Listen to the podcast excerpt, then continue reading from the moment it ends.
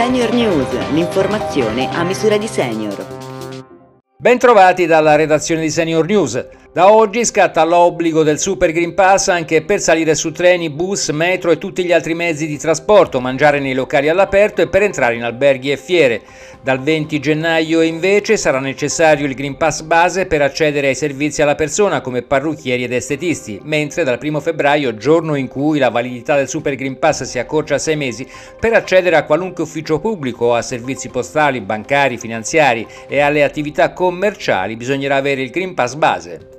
Archiviate le festività si torna alla vita di tutti i giorni e in molti può innescarsi la cosiddetta sindrome da rientro. Sentiamo. Dopo un periodo prolungato passato a casa con i propri cari, tra regali e feste, tornare alla vita di tutti i giorni non è facile. Nervosismo, ansia, ma anche un'alimentazione compulsiva e un'assunzione di alcolici più frequente sono tutti sintomi di stress dovuti al rientro dalle vacanze, ma con pochi semplici accorgimenti si può ripartire in una condizione migliore. Programmare i ritmi del sonno, ad esempio, può farci riadattare alla routine, riprendere a fare passeggiate e attività fisica e passare del tempo all'aperto possono essere dei rimedi efficaci per la nostra salute fisica e mentale. Da qualche anno la scienza ha mostrato che avere una vita attiva sia intellettualmente che fisicamente, seguire un'alimentazione leggera, sana e variata e dormire bene può farci vivere più a lungo e con un cervello migliore.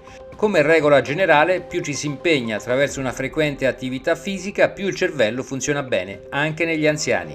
Ma è importante anche tenerlo attivo e il modo per farlo è semplice, basta pensare.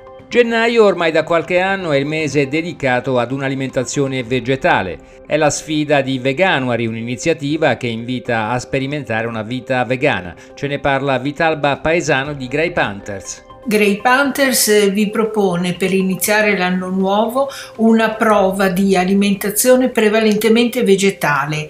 È la proposta che viene da Veganuary, un nome che deriva dalla fusione di due parole inglesi, vegan, vegano e January, gennaio.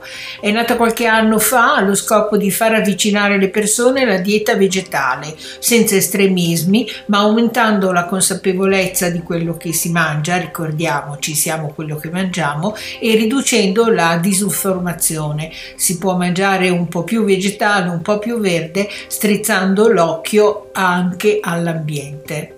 Dalla redazione di Senior News è tutto, vi ricordo che potete riascoltare questa e tutte le altre edizioni sul sito www.senioritalia.it. A risentirci!